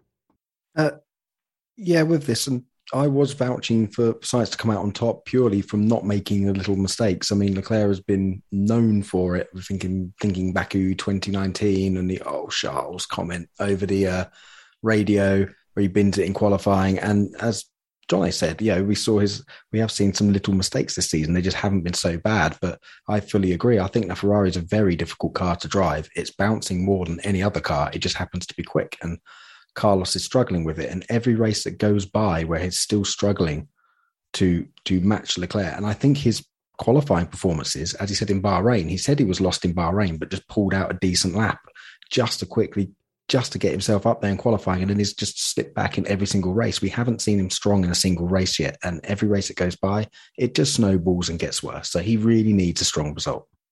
And, and, what I've noticed as well is that Ferrari is obviously very quick in qualifying. Like it's almost a Saturday car compared to Sunday. Sure. So have they set that car up to be pointy and very good on one lap, but it doesn't save the tires well. It's not good to drive over long distances. That could be a problem too. Yeah, every race where Verstappen is not conked out, I, I think in all those races have has Leclerc been on pole and then Verstappen has chewed him up on on pace and tyre wear. So you know that's not very encouraging. We're yet to see the Ferraris go out and just beat them on pace in a race, aren't we?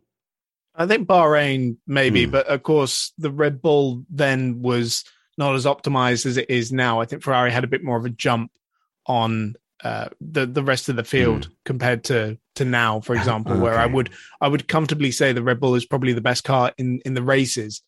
Uh, but the general consensus, the theme I'm seeing is that the Ferrari is very quick in, in qualifying, so you'll get a Leclerc on pole, but the Red Bull will hunt them down in the races. Yeah, and I think that's correct. The Red Bull definitely looks like the faster race car, but that's why it's a bit irritating. We, it's why Verstappen's mistake is almost a bit irritating because it was just I was looking forward to how it was brewing up with Leclerc. Like, have Ferrari with these new upgrades got on top of their tire wear, and can he go in a head straight fight with Verstappen, and it was brewing up for that, and we got denied to see the chance. And Leclerc ended up doing a monster stint because he was allowed to by the George Russell battle and the cork in the Red Bull bottle and couldn't get through. So we didn't get a good a good view of how if Ferrari have got on top of their tire wear. So they may well have done. Like if you look mm. just purely on paper, it would indicate that, but I don't think that's necessarily the case. So we're going to have to wait until Canada and Baku until we actually know whether their upgrades have worked properly. Okay, we've got to move on because obviously we want to stay under our one hour strict time limit. We do believe that an hour is the optimal time that you will want to listen. We we try to uh, kind of uh, make this around your commute, so we don't want to you know go on and and and have this going on so long that you cannot listen to it once you get home and you've got responsibilities like stupid children to look after. But there was more than six cars in this grid. Uh, I was really, really disappointed to see Ricciardo just getting swallowed up by by mm. Norris. So Norris got uh, disqualified from Q2. So did he start 15th? Yeah, Q2 was the track limit, so he didn't make it into Q3 well, he didn't get disqualified. He, well, he got, he, he got the lap, lap deleted, yeah. yeah, he would have been in Q3 otherwise. All right, it worked out the same. Mister, yeah. actually, my goodness. Okay, so what I'm saying is he got that lap time deleted, which was very unfortunate. And people are saying, well, why not just let the gravel be the track limits? Because there's not gravel at every track. Do you know what is at every track? The white line. So that's good. Let's just keep uh, the white line. Yes, although I do agree they probably should just move that gravel like two inches forward, and then it's a non-issue at all. But, but do you know what? What a job by Lando Norris! Not only did he mince Daniel Ricciardo today, he raced with tonsillitis that got diagnosed after the race. Oh, what a stellar job! Okay, COVID, you mean? I, I thought it was no, COVID. It was tonsillitis. Was it now? Okay, all right, fair enough. was it not hay fever? Are you sure? No, I'm pretty pretty sure it was diagnosed okay. by right. a doctor. Okay, so... fine, fine, Kyle. I was about to say, um, the battle was so good at the front and it was so intriguing that I kind of took my eye off the midfield a little bit. But I think yeah, some yeah, great no, scraps. I think we all did. Yeah, great stand up, stand up performers there. We had obviously we had Norris gutted about Ricciardo's struggles. That's one of the biggest surprises on the grid. He's gone back to his first year last year at McLaren, and the struggles didn't look good at all. Um, but Tsunoda had a really strong race as well, getting up into the points, and he managed to completely out outpace Gasly all weekend. That's nice to see. Was that was that genuine, Chris? Do you think? I, I think so. Yuki's really turned a corner, um, and I think all the lessons that that Red Bull and uh, and AlphaTauri were trying to beat into him almost last season. They're they're starting to take effect, and we're starting to see a, a fully utilized Yuki Tsunoda. And I will say that Gasly, I think he was carrying a little bit of damage after his incident with uh, Stroll. So oh wait a minute, there was there was, was, wait wait what what what happened with Stroll? There was an incident with Stroll. Whose fault is it? Whose fault was it? Okay, Gasly. so I- I'm going to go ahead and say Stroll. Uh, any other counters to that? Uh, John, Jono. Is that out of muscle memory Spanish? Yeah, Just yeah, saying it Stroll's was, yeah. fault. Yeah, yeah, it was. Yeah, send your emails to jono at australia.com. uh, I'm not going to comment on it. I can't be Okay, bothered on uh, that midfield incident. No. Wow, Kyle. This one, I'm afraid to say, Spanners. I think it's pretty much 100% on Gasly. Um, Gasly even admitted it at the end of the race. Um, I don't know whether it was Stroll trying to overtake him, or he was trying to, um, or he was defending, or whether he was trying to overtake Stroll. But it was a bit like the Verstappen and Russell into turn one around the outside. Stroll tried to go around the outside. There should have been space for him. Gasly understeered into him and clouted him. He's end up with two points on his license and got a retrospective, or no, I think he got a five second penalty in race for it as well, which curtailed any chance of points. But I think Yuki had him beat then anyway. But it was clearly this time not Stroll's fault. Oh, here Amazing. we go. Here we go. Gen Z wants back in. Well, no, I mean, I don't. Oh, I meant think... Jono. You're not Gen Z. You're like a millennial, aren't you? Oh, sorry. I thought you were... we're the No, same we age, just aren't look we? the same. Oh, you're the same age. Well- oh my goodness! Right, watch the YouTube uh, version, you audio listeners, and, and and see why I got confused. Jono. Oh, handsome, handsome blokes on the YouTube version. But uh, look, um, has Bottas become Gasly last year or something? Like, what, what's going on? You know, Gasly, remember, used to be that best midfield driver, best of the rest, and Oh, Bottas yeah, is just yeah, sort of yeah. like, what the hell? What, what happened to Gasly? I don't remember this Gasly from from last year. It might be the new car. So I don't think the car is quite up to snuff yet. But on Bottas, right? The thing is, we all forget Bottas is is a great racing driver. He just had the misfortune of being Lewis Hamilton's teammate for five or six years, or however long it was. You're always going to look like a numpty le- next to Lewis Hamilton. So now that he's in an environment where he can excel, we are finally seeing the best of him. And that Alfa Romeo is a very good car as well. It must be said. It was great at the start of the season. They had a great upgrade package for Barcelona as well. And it's just firing on all cylinders at the moment. Yeah, what a fantastic race from from Bottas. He did the two stops, so he got absolutely rinsed at the end. Otherwise, he could have been fourth. Even it was looking incredible. And yeah, we do forget. I think I've even said on this podcast that he's kind of damaged goods coming out of Mercedes, but it's still the same driver. You know, he's the same driver going in. He was a hotly, you know, when he's still in the Williams, everyone's like hotly tipped potential future world champion. It's just being Lewis Hamilton's teammate damaged his sort of stock, so to speak. But he's still an amazing driver. He was was an amazing driver. But yeah, what an absolute, what an absolutely brilliant race from him. And again, he was all over his teammate. Zhou struggled to get anywhere near him. And given the right strategy, Bottas could have been fourth today. Every week, I sort of rank Alfa to be the fourth quickest car. Now, if it wasn't for Bottas, I feel like they'd be the seventh quickest car or whatever based on, on Zhou's performances. So Bottas has extracted so much potential out of that car. Um, it's very, very impressive. Now, Chris, remember last year we talked about um, I wasn't a fan of Tsunoda because I said, look, I, I just thought he was bad, you know, last year to, to begin the year, but he sort of turned it around this year and I'm very impressed. Can Guan Yu Zhou do the same thing?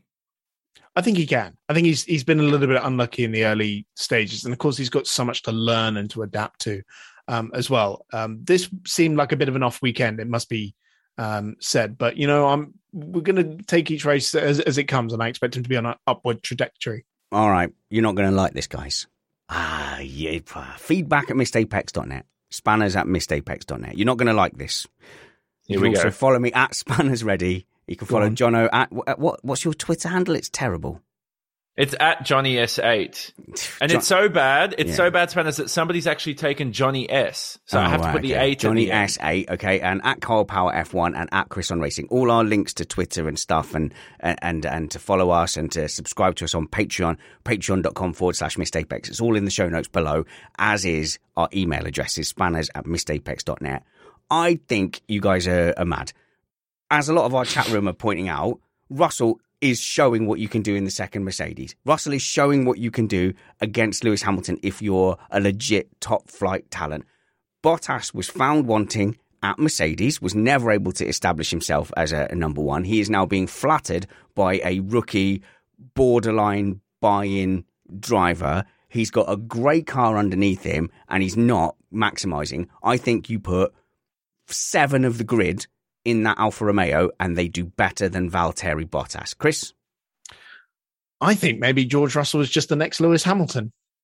Well, so you're th- saying he's like a generational talent, and you can't expect 100% Bottas. he yeah, 100%. but but you're meant to. This is the pinnacle of motorsport. This isn't like the happy clappy F1 rainbow uh, unicorn dancey F1 club. This is the elite F1 motorsport. You you can't get your shot at Mercedes and and do what Bottas did, and then be immediately shown up and still expect your reputation to survive. Right, but the issue is those generational talents. There's only ever like two or three of them ever in Formula One at any one time. We've got 20 spaces on the grid. And that is just how good these people are. The rest of the grid are still sensational racing drivers. I, I I totally agree. Where I, I have the theory where I call them five star drivers, who are your Schumachers, Hamiltons, your Russells, your Verstappens, those kind of guys. Now your four and a half stars are your Rosbergs, your Norrises, your that that just step behind that are really really good and world championship material, but they're not that. Are you going to finish your career at top five all time? And Russell has the potential to do that if he finds the right car.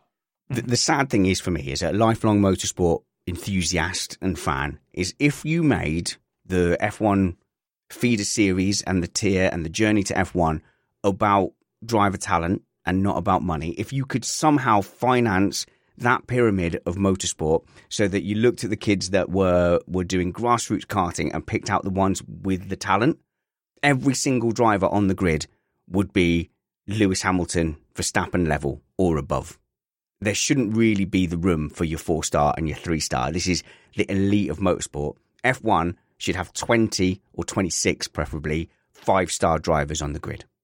Well, they've got 17. So Okay.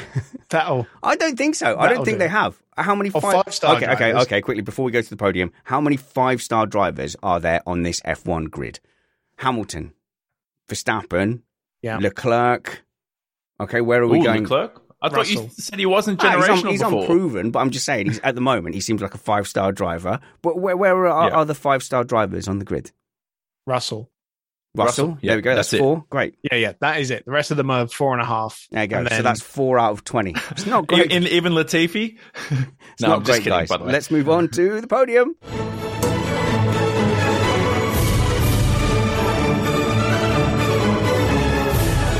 So, at the end of the 2022 Spanish Grand Prix, my lasting feeling about the race is I had a very, very good time watching this Grand Prix, and I wasn't expecting it. It was a surprise, and the the new generation of cars, this new regulation series, is still under the the watchful eye of the the jury of whether they have achieved what they wanted to. I'm really optimistic that this generation of Formula One cars is on a path to creating better racing. Now, if you remember 2014, the start of the hybrid era, if you were basing the future of F1 on that season alone, you would have scrapped the hybrid concept and got rid of them forever. And I know some people still want to, but for 2022 to launch with with these cars with specific aims in mind in the first season of a of a new philosophy of trying to create better racing, I, I think it it is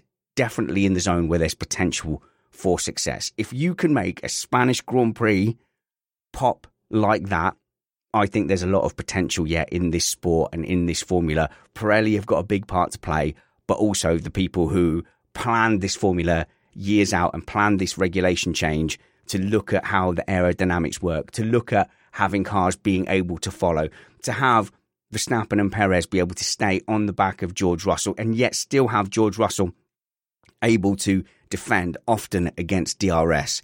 That mix is possibly some of the best F1 that I've seen in my in my uh, fandom of watching Formula One. I think there's a lot to feel positive about. I'm not saying it's perfect, but I think there is a lot to feel optimistic about. So, this is the part of the show where we give out some awards, and we are sat in a shed and an office and a sofa. So, who are we to really judge people? But we're going to do it anyway. But we start with the very positive award.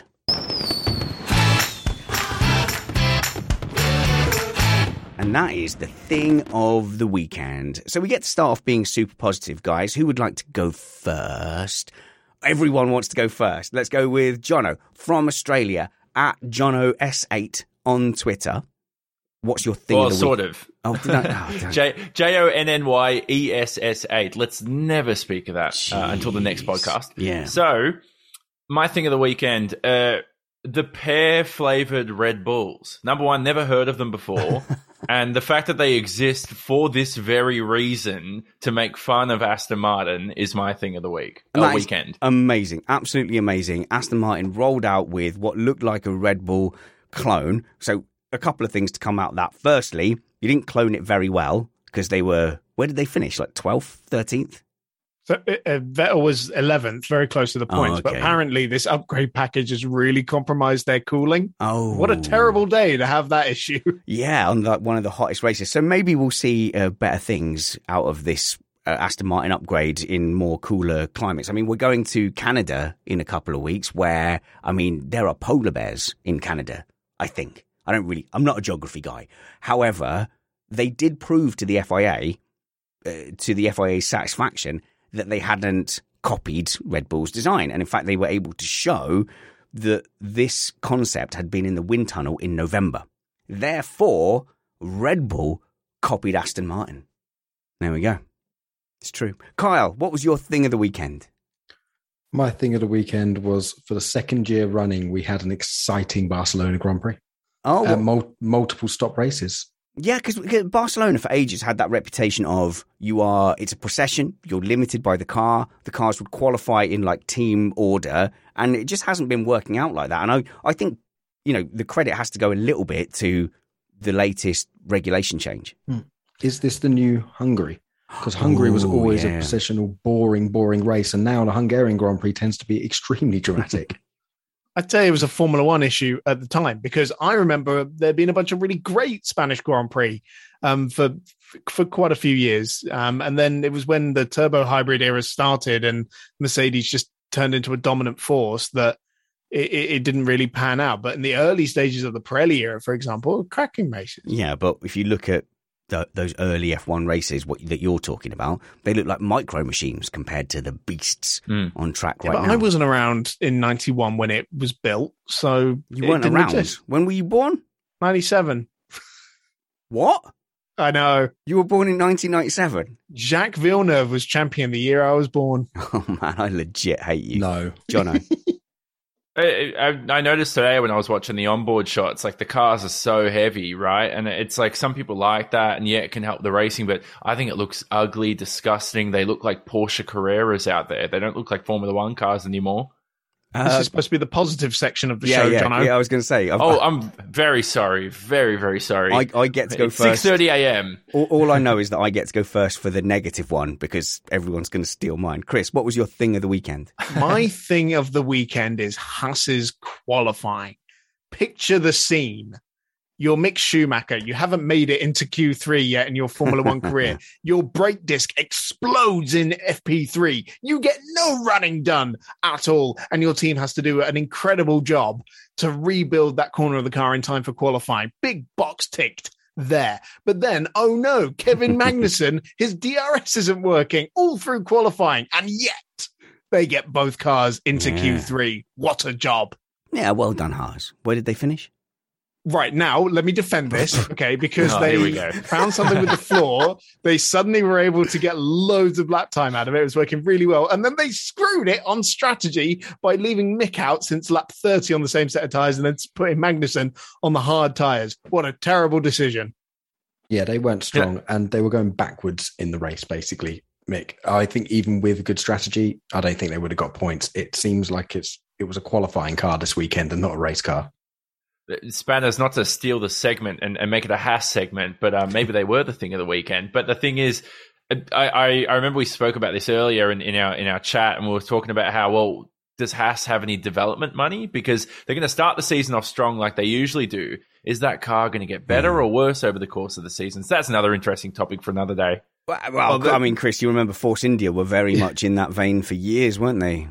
Yeah, they they they didn't bring an upgrade to Barcelona. Their Yeah. thing was just kind of a tweak in the setup.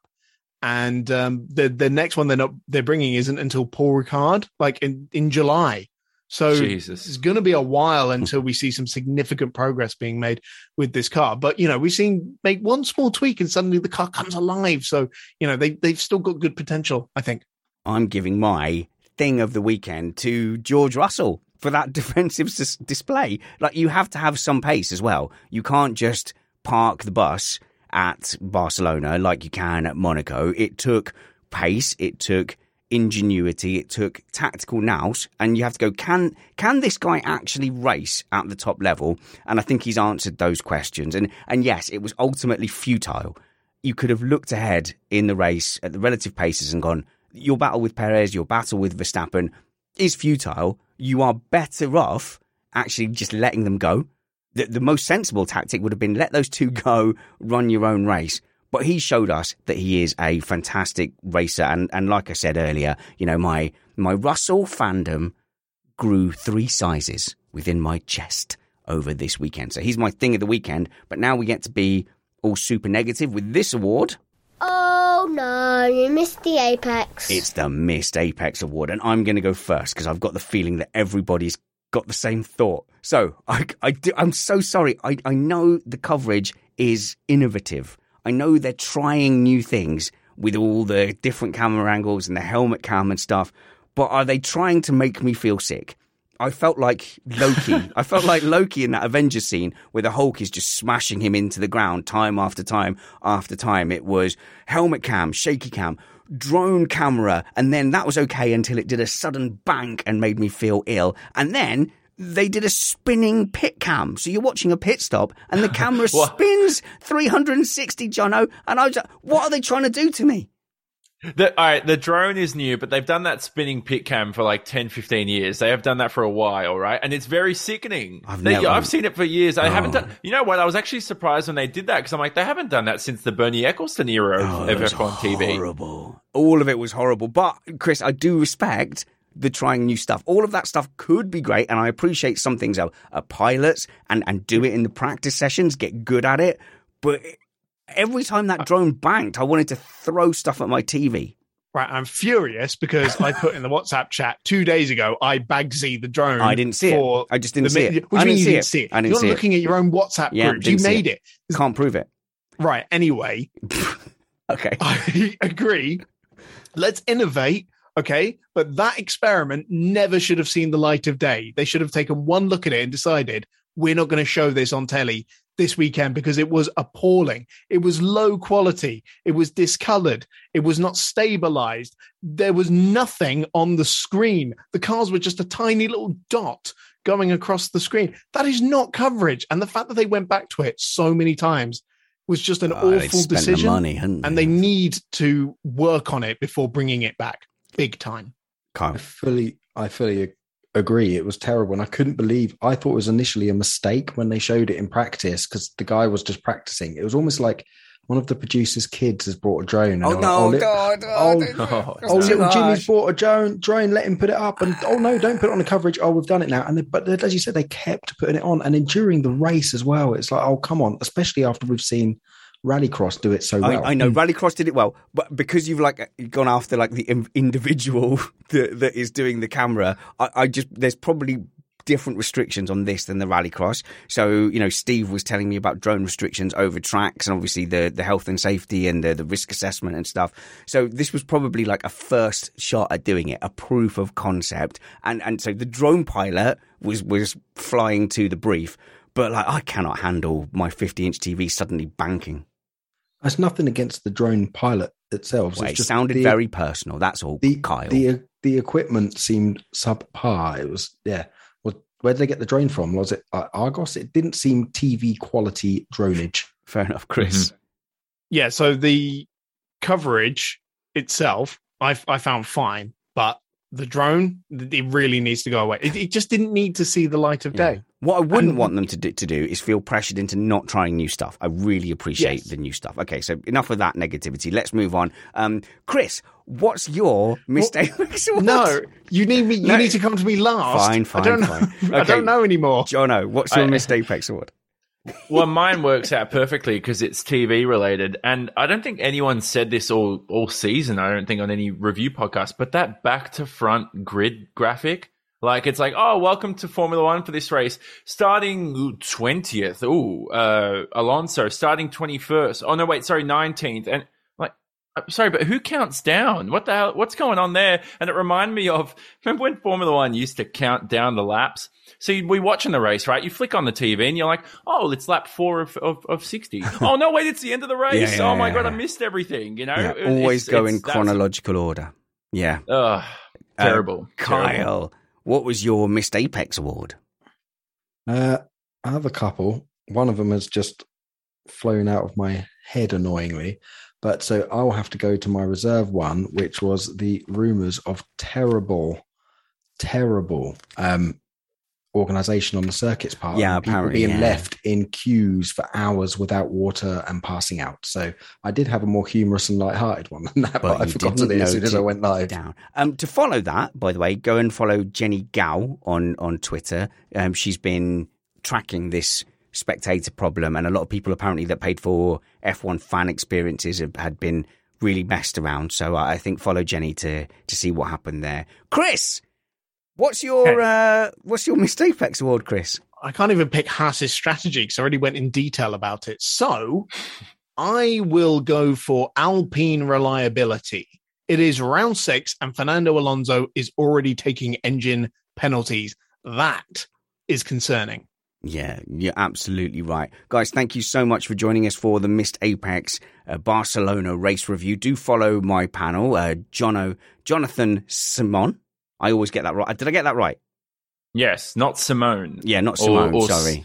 Or Or Simone. Blay. Yeah, okay. Or whatever that one in School of Rock was. yeah. Jonathan Simon. There we go. And follow Kyle Power, the uh, the most fragrant podcaster in F1 podcasting, and follow Chris at Chris on Racing. There will also be links to uh, to all the social media of the guys in the show notes below, and the ways to support us on Patreon, and the ways to join us karting. And there will be some karting videos dropping early next week of uh, of our adventures at Ella Park.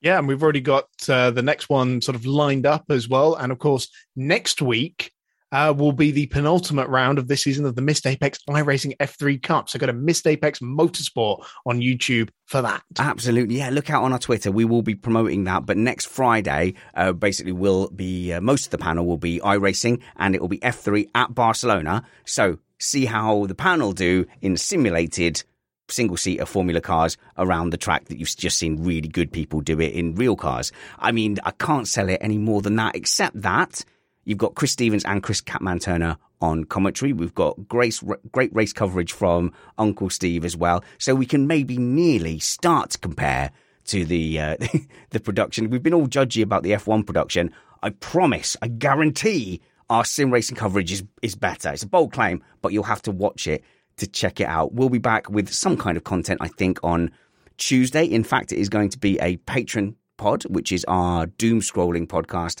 where we, we talk about F1, but we also divert and tangent and talk about our, our personal lives as well. So it's worst content as a reward for supporting us. But wherever we see you next, work hard, be kind, and have fun. This was Missed Apex Podcast.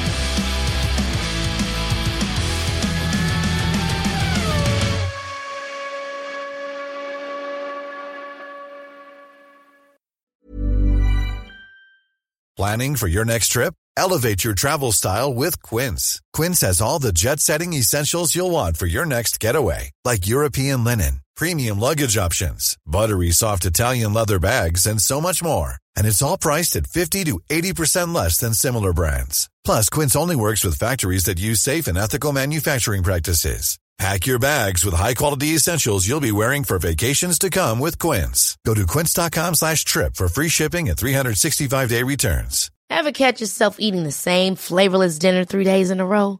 Dreaming of something better? Well, HelloFresh is your guilt-free dream come true, baby. It's me, Keke Palmer. Let's wake up those taste buds with hot, juicy pecan-crusted chicken or garlic butter shrimp scampi. Mm. Hello Fresh. Stop dreaming of all the delicious possibilities and dig in at HelloFresh.com. Let's get this dinner party started. Hey, it's Paige DeSorbo from Giggly Squad. High quality fashion without the price tag? Say hello to Quince. I'm snagging high end essentials like cozy cashmere sweaters, sleek leather jackets, fine jewelry, and so much more. With Quince being 50 to 80% less than similar brands. And they partner with factories that prioritize safe, ethical, and responsible manufacturing. I love that. Luxury quality within reach. Go to quince.com slash style to get free shipping and 365 day returns on your next order. Quince.com slash style.